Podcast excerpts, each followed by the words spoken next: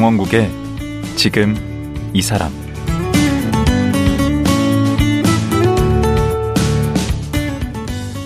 안녕하세요. 강원국입니다. 어제에 이어 진중권 광운대 특임 교수와 말씀 나누겠습니다. 어제 얘기를 들어보니 진중권 교수는 거침없고 당찬 언행과는 달리 소년처럼 여리고 수줍은 분이었습니다. 또 공부도 엄청나게 잘했을 것 같은데 고등학교 때 정학을 세 번이나 당하고 내신도 4등급이었다고 합니다.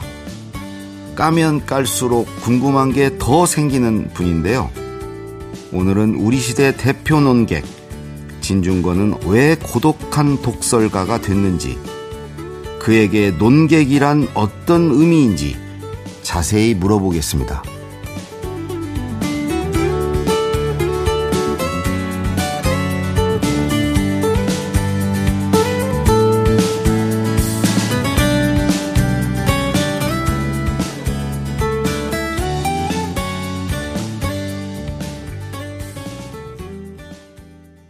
진중권 교수 다시 모셨습니다. 안녕하세요. 예, 안녕하세요.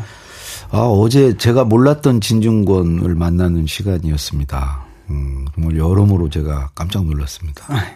어, 참.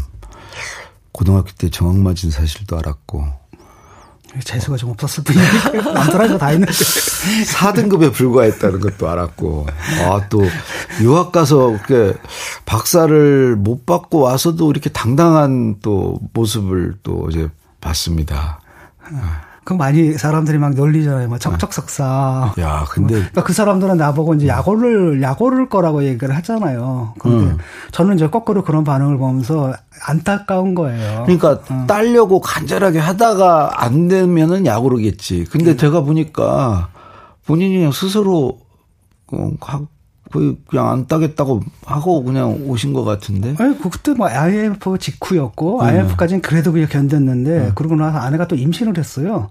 근데 근데 의료보험 또 안 들어놓은 거예요. 음. 그래가지고 뭐 그때 그 아내분이 예 현지 PD 뭐죠 방송사 현 현지 그, 그 코디라 그러나요? 음. 그거 했는데 그거를 해서 천 달러를 벌었거든요 일주일에. 음.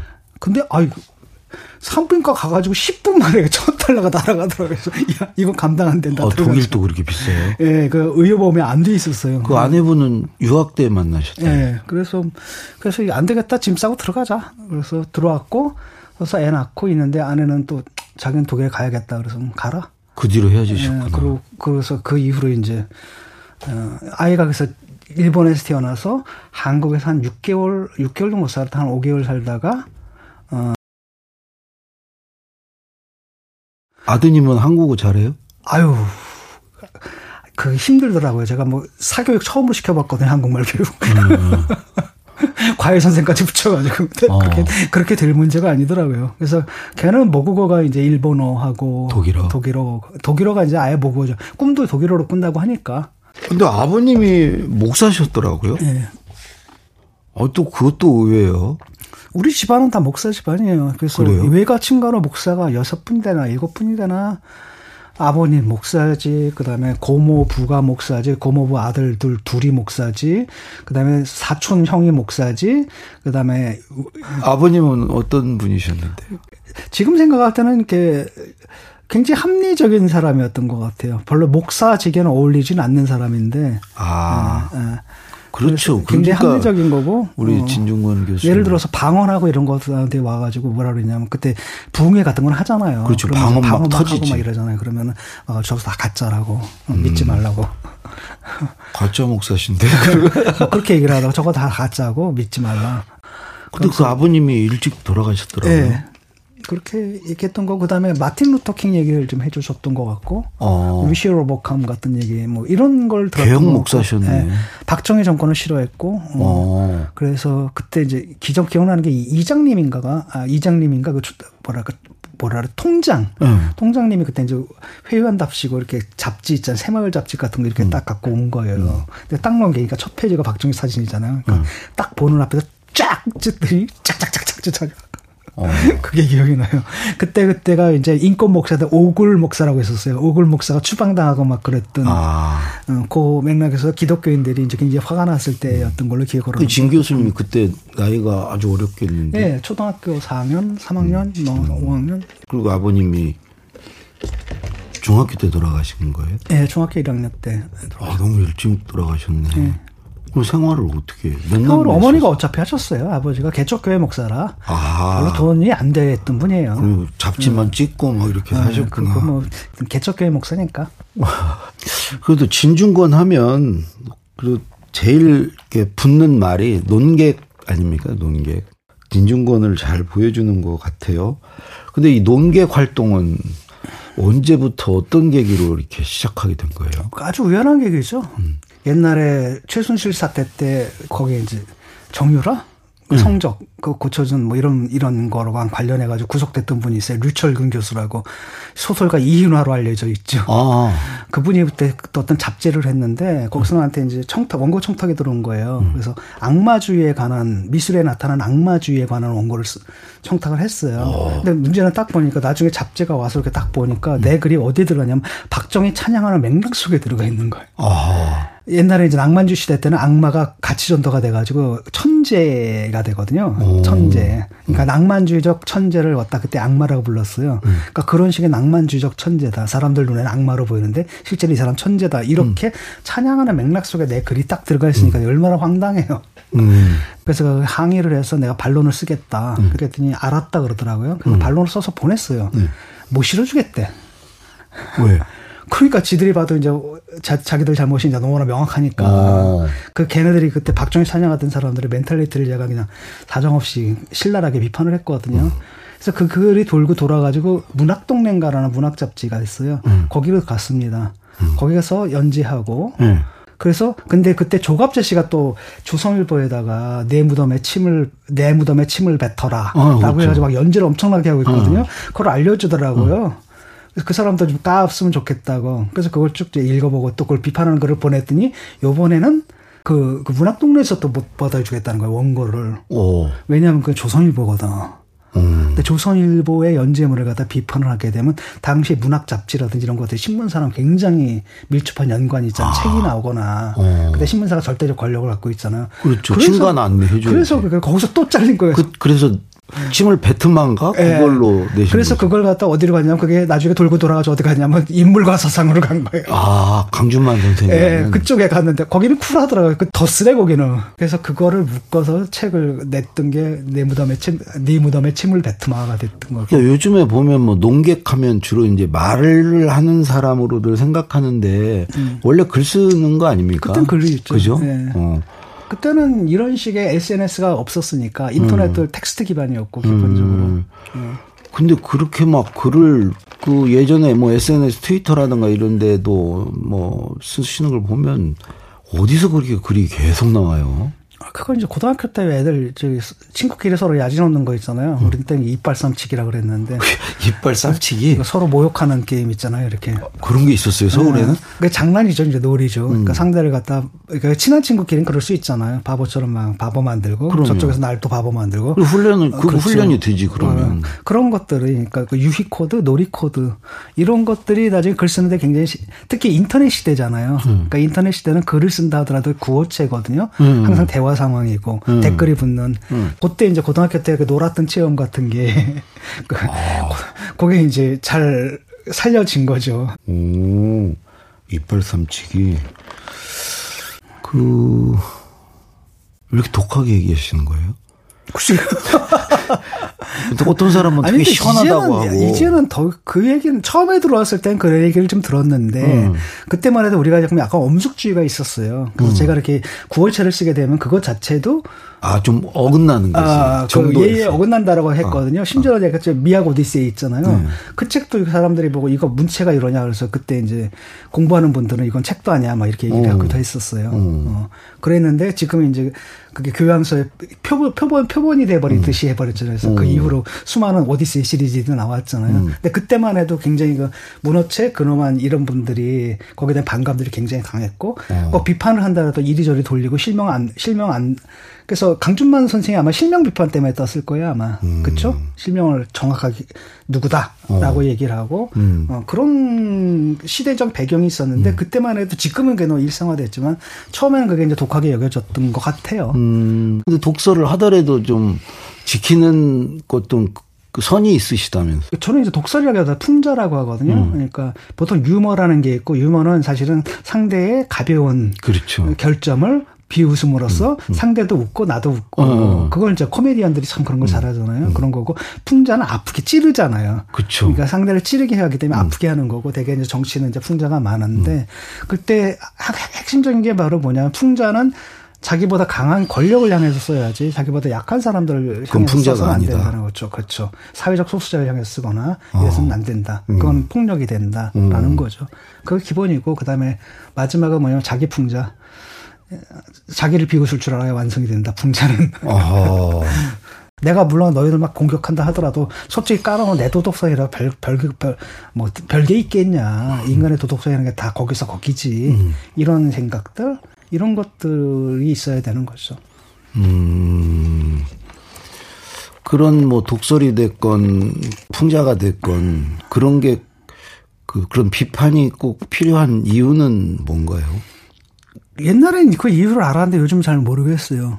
그러니까, 그러니까 모든 사회적 커뮤니케이션 시스템은 이제 인풋, 아웃풋, 그래서 계속 피드백 시스템이 있어요. 그 피드백 시스템이 하나가 이제 비판인 거잖아요. 어, 그렇죠. 그래서 그 비판이 있어야지 얘가 잘못된 길로 안 가고 음. 만약에 비판이 없으면 이게 계속 잘못된 길로 가는 가다가 망하는 거잖아요. 그렇죠. 근데 그게 이제 옛날에는 그 그런 자의식이 있었거든요. 그러니까 쉽게 말하면 그런 피드백 시스템을 담당하고 있다. 음. 근데 그게 이제 작동 자체를 안 하잖아요, 지금은. 음. 사실 조국 사태 이후에 음. 이미 광론, 광론 때도 그렇고 음. 조국 사태도 그렇고 음. 저 이러면 힘들다, 음. 이러면 망한다라고 계속 제가 경고를 했던 거잖아요. 음. 어, 결국은 또 정권 넘기잖아요. 그럼 피드백 시스템이 먹히질 않고 언제부터 쥐똥으로 늘어요. 그냥. 그렇죠. 그냥 아예 그 다음에 이제 수박 이런 오히려 이제 그 비판을 하면은 수박이니 뭐니 래서 뭐 비난을 받잖아요. 음. 그러니까 아예 피드백 시스템 자체를 없애버리고 막 폭주하게 되는 거고 음. 그렇다고 저쪽을 보니까 저쪽도 마찬가지잖아요 지금 어, 지금 뭐 거의 강성들 이 원하는 바에 따라서 그냥 폭주하고 있거든요. 음. 근데 그때 이 제가 3년 전에 민주당에 대해서 했던 얘기 똑같은 음. 얘기를 지금 이쪽에다 대고 하고 있어요. 모두가기 하고 어. 계시. 똑같은 얘기를 이렇게 하고 있는 거예요. 음. 그때도 제가 그렇게 얘기를 했, 는데그 사람들이 했던 반응하고 이제 저 사람들이 또 지금 저한테 하는 반응하고가 똑같아요. 어. 그러고 한다면은 이게 어차피 비판이라는 게 먹혀서 음. 코스를 수정하는데 음. 도움이 돼야 이게 의미가 있는 건데. 보람도 있고. 근데 괜히 그 저 사람들 그 승질만 긁는 게 되고. 그렇죠. 그럼 뭐, 뭘 의미가 있냐. 요즘은 그런 회의가 도움되는 것도 없고. 음, 그 욕만 먹고. 그럼 이 분위기에서는 그 농객의 역할이 거의 없어졌다고 봐야 되겠네. 실제로, 그러니까 남은 사람이 없잖아요, 지금은. 음. 그러니까 옛날에는 그래도 그 시민사회라는 게 있었거든요. 음. 중간지대에서 상식과 합리성의 입장에서 평가해주는 그런 그 이른바 공론의 장이라는 게 좀 있었고, 음. 그걸 담당하던 지식인들이 있었고, 음. 또 그걸 담당하던 시민단체들이 있었단 음. 말이죠. 음. 그러니까 옛날 노무현 정권 때만 해도 시민단체가 노무현 판 만든 게 아니거든요. 또 노무현 정권의 가장 강력한 비판자이기도 했잖아요. 그렇죠. 근데 그게 없어졌잖아요, 지금. 어. 그러니까 문재인 정권 때 참여연대에서 문재인 정권을 향해서 논평 낸 적이 있나요? 없죠. 기억이 거의 없잖아요. 음. 이렇게 되니까 한편이 돼버린 거예요. 진영화가 돼버렸고, 음. 그다음 조국 사태 때 딱 보면 이 모든 지식인들이 조국을 옹호했단 말이죠. 음. 그러다 보니까 우리가 사회적 소통이 되려면 common sense라는 게 있어야 되잖아요. 공통의 합의된 기반. 어. 그게 지금 사라진 거거든요. 양쪽으로 갈라졌고. 음. 그러니까 사실 비판의 위기다, 또는 음. 비평의 위기다. 이것은 사실은 실질적인 위기기도 해요. 그걸 담당하던 사람 자체가 음. 없어졌어요. 사람들 자체가. 음. 예전에 그 어. 노유진의 정치 카페 네. 그 되게 사람들한테 인기도 있고 뭐 계속 입에 오르고 그랬는데 네. 그때까지는 그래도 그런 게 살아 있던 시절 그때는 그렇죠. 그때는 우리가 몰랐죠. 우리가 음. 어떤 부분에 잘못이 있는지. 왜냐하면 그때는 우리가 음. 야당이었으니까. 음, 반대편. 야당이고 저쪽에서 워낙 못했기 때문에 음. 그럼 이쪽에 못하는 게 잘 안 보이잖아요. 어. 그때까지만 해도 우리가 어쨌든 아무 정 어느 정도 옳았던 부분은 있었던 것뭐 같아요. 명분 같은 게좀 그렇죠. 있지 않습니까? 어. 그래서 저 요즘은 저는 그런 표현을 많이 쓰거든요. 아직 우리가 아직 옳았을 때. 이 말을 써요. 그때까지. 예. 아직 옳았을 저쪽이 때. 저쪽이 워낙 아닐 때. 예. 그런데 지금은 그게 없어진 거예요. 내가 우리가 옳다는 확신이 좀 없어진 거잖아요. 오. 옳다. 이게 뭐지? 그럼 결국은 딱 보면 이쪽이나 저쪽이나 결국은 공천 싸움 해가지고 국, 국회의원들 자리 자리 싸움이잖아요. 결국은. 음. 그냥 권력 싸움이고 음. 그 권력을 누가 많이 차지하느냐, 그 다음에 국회의원 자리를 누가 더 많이 유지하느냐, 여기서 놀아나는 것밖에 없거든요. 아무리 생각해도. 음. 왜냐하면 소신을 가진 정치인들이 없잖아요. 이쪽이든 저쪽이든. 옛날에는 뭐 당이 잘못하면 소장파가 나와서 안 됩니다. 비판을 하고. 음. 또 민주당에서도 뭐 소장파들이 있어서 비판하고 당 정풍 운동을 하고 뭐 이랬는데 음. 지금은 민, 민주당이나 국힘이나 초선들이 더해요. 완장부대가 됐거든요. 아, 그래, 그런 면이 있죠. 네, 왜냐하면 이 사람들은 당에 딱 들어가야 되는데. 나 괜히 여기 말려 들어가지고, 그, 어. 동의해주고 그러다 나까지 끌려 들어가는 것 같은데. 그러니까 당 내에서 자기들이 지분이 없단 말이죠. 아무래도 네. 신입, 신입들이니까. 그렇죠. 그러니까 충성심을 인정받기 위해서 더 과격한 일들을 하는 겁니다. 그리고 음. 그게 또 보상을 받아요. 음. 예컨대 개싸움, 개싸움 해다니까 국회의원 빠질 달아주네. 음. 얼마 전에 이제 코인 잘하는 의원 있죠. 음. 그 다음에 또 어떤 의원 같은 경우는 초선인데 그러니까 강경하게 나가니까 초선인데 어떻게 최고위원이 됩니까? 음. 보상을 받거든요. 음. 그러니까 저쪽에서도 누구예요? 나경원 의원 음. 이렇게 됐을 때 나경원 씨 그때 뭐 출마하는 초선들이 막 초선들 음. 47명이 음. 몇 시간 만에 서명하잖아. 이걸 음. 딱 보게 되면 이게 도대체 뭐지? 그러니까 이게 뭐냐면은 정치가 일종 생업이 돼버린 거예요. 음. 그것도 아주 나쁜 의미에서. 음. 그러니까 옛날에 정치다 나는 내가 뭐 어떤 비를 불이익 당하다도 나 이게 원칙이고 이게 옳은 길이야. 음. 이걸 시, 관철시킬 거야. 음. 노무현 대통령만 해도 음. 이건 옳다. 음. 옳기 때문에 해야 된다. 우리가 정권 한 번 더 잡는 게 중요한 게 아니다. 어른이. 우리가 진다 하더라도 이건 해야 된다. 이런 게 정치였잖아요. 그런 원칙들이 있었죠. 그 다음에 그 원칙이 있, 있, 있, 일단 있은 다음에 지키냐 마느냐의 문제가 있잖아요. 그렇죠. 우리 사회에 지금 사실 논쟁다운 논쟁이 이제 없는 거 아닙니까? 네. 그러면 어떻게 논쟁이 진행이 돼야 되고 그런 논쟁을 잘 하려면 우리가 학교 다닐 때나 이럴 때 어떤 교육을 받고 어 어떤 자세해야 되는가 이게 우리 사회에 논쟁이 살아나려면 그게 네. 한번 기회가 한 번 있었는데 그게 이제 작년 작년 재작년에 네. 국힘에서 이제 이준석을 비롯해 가지고 이제 젊은 친구들이 나왔을 때아 네. 보수에서 드디어 이제 말 말이 좀 통하는 애들이 나왔구나 음. 이런 생각이 좀 들었잖아요. 음. 근데 그것도 저쪽에서 다 정리가 돼 버렸잖아요. 어, 그렇죠. 네, 다 정리가 되고 이제 선동꾼들 내세워 있고 음. 그래서 이제는 그 가능할까라는 회의감이 좀 있어요. 음. 사람들이 대화와 타협, 논쟁 이걸 음. 통해 가지고 합의점을 찾아나가고 음. 이게 사실은 자유민주주의적인 정치인데 음. 이 자유민주주의의 정치를 이해하는 세력이 이쪽도 없고 저쪽도 없는 것 같아요. 음. 민주당 쪽의 그 민주주의는 거의 인민민주주의에 가깝고 음. 그다음에 저쪽은 아예 국가주의니까 음. 그 사람들이 말하는 자유민주주의는 우리가 생각하는 자유주의 민주주의가 아니라 그냥 반공이에요, 그냥 반공. 어. 그렇게 되다 보니까 실질적으로는 전쟁 상황이 되는 거잖아요. 음. 어, 전쟁 상황이 되다 보니까 전쟁에서 뭐 대화하고 토론, 논쟁 이거 안 하잖아요. 음. 그 논쟁 논쟁 대신에 이제 물리력을 사용하는 거죠. 물리력을 생각 생경하게 권력을 통해서 뭐 치려고 하고 음. 뭐 검찰권을 동원하거나 아니면 무슨 뭘 동원하거나라고 해서 음. 치려고 하고 이렇게 돼버리다 보니까 음. 논쟁이라는 게 뭐 자리 잡을 곳이 없어지고 또 그걸 담당할 세력들도 이제 편이 갈라져 가지고 저는 그게 가장 아, 안타까운 게 그거예요. 이 카만 센스를 담당한 쉽게 말하면 공론의 장을 형성해야 할 사람들이 음. 다 편으로 갈라져 가지고 다 이제 프로파간다가 됐고 저쪽도 propagandist, 이쪽도 음. propagandist라고 한다면은 음. 그러니까 2 더하기 2는 4라는 걸 합의를 해야 수학 게임이 가능한데 음. 2 더하기 2는 5라고 얘기를 하고 2 더하기 2는 6이라고 얘기를 하고 음. 그럼 남는 건 뭐예요? 그냥 싸움밖에 없는 거잖아요. 그러니까 지금 팩, 상황이 이렇게 된 거죠. 팩트를 가지고도 쌈이 네. 난다. 아니 그 사실을 공유를 못 하잖아요. 어. 그 대표적인 게 조국 사태 때 표창장 음. 진짜냐 가짜냐. 음. 아니 그 팩트잖아요. 옛날에는 음. 그 팩트는 인정하고 해석을 갖고 싸웠는데 해석을 이제는 그 팩트 자체가 공유가 안 돼요. 그렇죠. 어, 예를 들어서 지금 이번에도 그 청담동 술자리 있지 않습니까? 음. 그것도 보니까 민주당 지지자의 70%가 술자리가 있었다고 믿잖아요, 지금. 음. 그런데 허위잖아요. 음.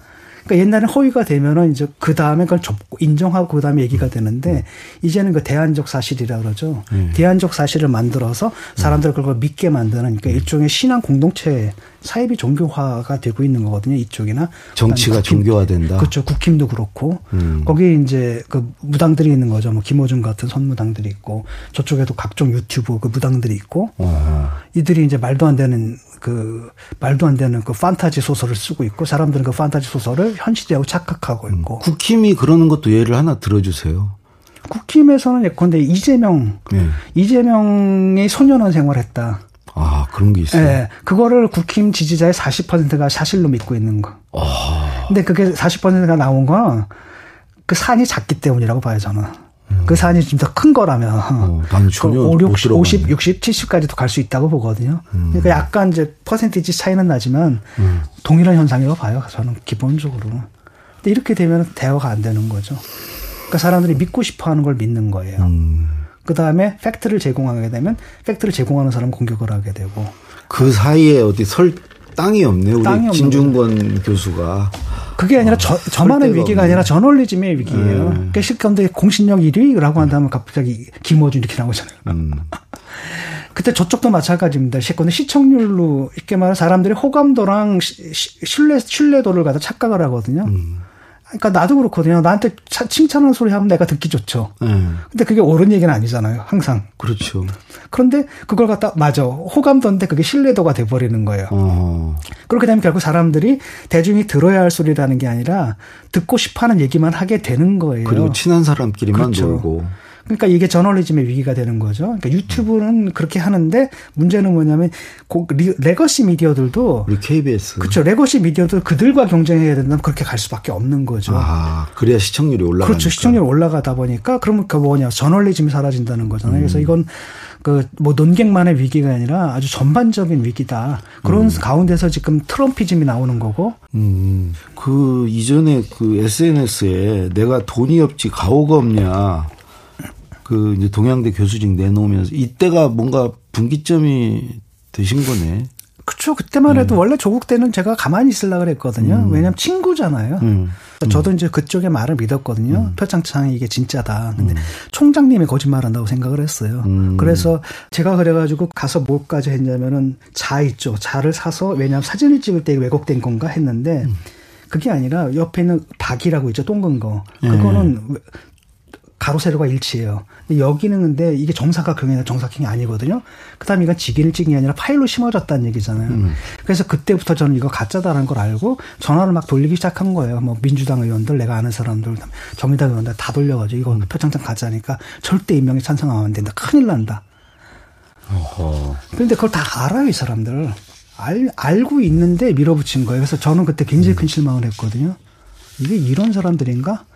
음. 그래서 이제 싸움을 시작했는데 그러다 보니까 총장을 공격하다 보니까 학교를 털들어가요 교육부를 통해서. 그러니까 어. 의원들이 민주당 의원들 여섯 명이 교육부를 찔러요. 그럼 교육부가 저 지방대한테는 저승사자들이거든요. 와서 다 털고 이걸 음. 내 눈으로 본 거예요. 어. 화가 나잖아요. 음. 아유 안 되겠다 싸우겠다. 그래서 학교에다 나 학교에다 부담 주기 싫다. 그래서 일단 학교에다 사표 내고 그다음에 내가 지금 싸우게 되면 정의당 소속이었으니까 당에 피해가 가니까 당에다 어. 탈당계 내고. 그래서 또. 네, 그래서 이제 아니 한번 싸보자. 그래서 그때부터 싸움 시작했던 거죠. 어. 예, 그. 아니, 이해가 안 가는 게 나는 공인도 아니고 정치인도 아닌데 음. 싸우기 위해서는 일단은 자기 음. 그런 걸 정리해야 되는 거 아니에요? 음. 자기 때문에 학교가 위험해지거나 음. 자기 때문에 당 위험해 당에 피해를 받으면 안 되잖아요. 음. 그런데 참 난 이해가 안 가요 정치인들 그, 근데 그때부터 이제 어, 진보 농객 진중권이 뭐 변했다.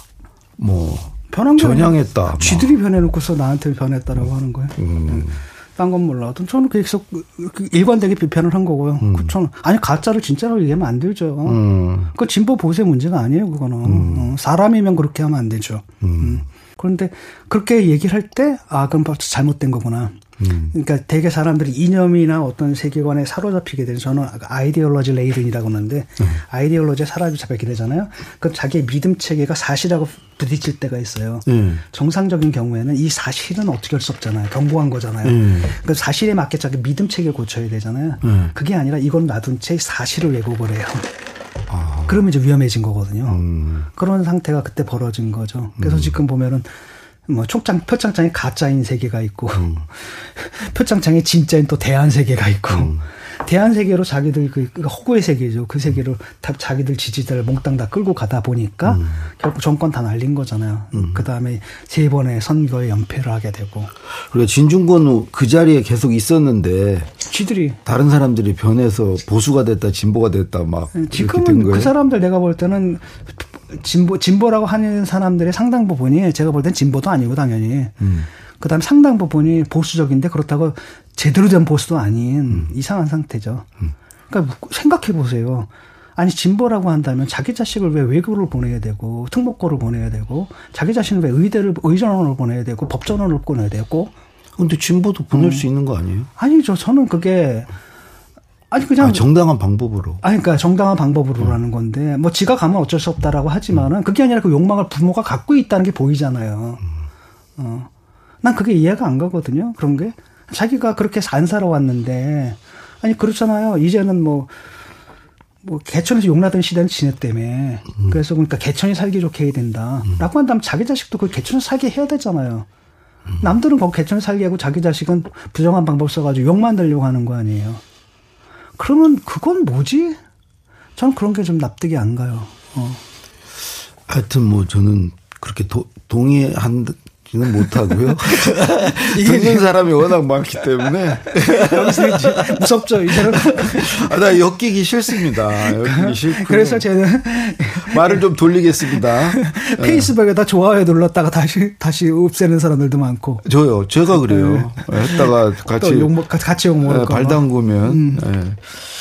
예, 이 시간이 다 됐습니다. 네. 이제 막 진중권의 본 모습이 막 나오려고 하는데 시간이 다 돼서 내일 사실 그 이제 그럼 어떻게 해야 될 건가를 사실 듣고 싶었어요. 그 우리 이런 대화가 안 되고 타협이 안 되는 이 음. 문화를 앞으로 어떻게 바꿔가야 되고 할 것인가. 그래서 내일 하루 더 모시고 마지막 얘기 들어보도록 하겠습니다. 예, 오늘 말씀 고맙습니다. 네.